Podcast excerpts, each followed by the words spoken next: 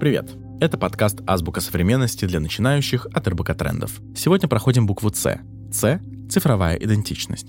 Вы в курсе, что неиронично существуют материалы, даже пара онлайн-курсов, как правильно составить профиль в Тиндере? Мы одновременно живем и в материальном мире, где автобус опять опаздывает и евро снова растет, и в интернете, где каждый наш новый пост встречает публика. Какая-то часть людей считает, что это две отдельных плоскости, какая-то скорее думает, что это связанные кусочки единого целого. Как бы там ни было, интернет и в особенности соцсети в некотором смысле правда дают нам возможность прожить, если не дополнительную жизнь, то точно один из ее уровней. Если в обычной жизни мы не так остро думаем о том, как каждое наше действие оказывает определенный эффект на построение нашей идентичности, то в интернете это попросту работает нагляднее. С каждым новым лайком, подпиской, постом и запросом «Друзья» наши профили прибавляют в качестве и количестве. Это создает ощущение большей подконтрольности того, как можно очень определенным образом выстроить представление других о себе. Поэтому, например, появляются разговоры о том, что идеальные фотографии, фигур и целых жизней людей из так называемого интернета создают неправдоподобную картину. Мы можем выбирать, кто мы и что мы есть в глазах аудитории, будь это ваши 10 друзей или миллионная фанбаза.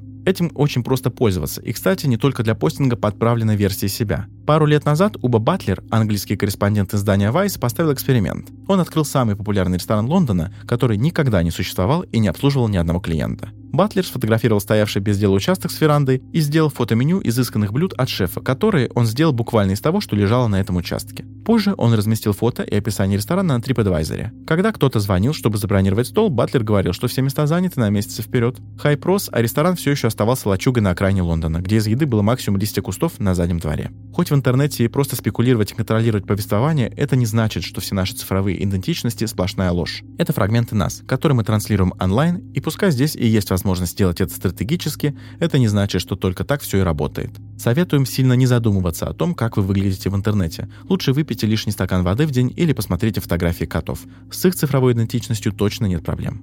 А теперь закрепим словосочетание на примере. Повторяйте за мной. Моя цифровая идентичность настолько усилилась, что теперь кажется, будто офлайн жизнь надо сделать покрасочней. Или другой пример. Всегда было интересно, какая Ким Кардашьян в реальной жизни, а то по ее цифровой идентичности не разберешь.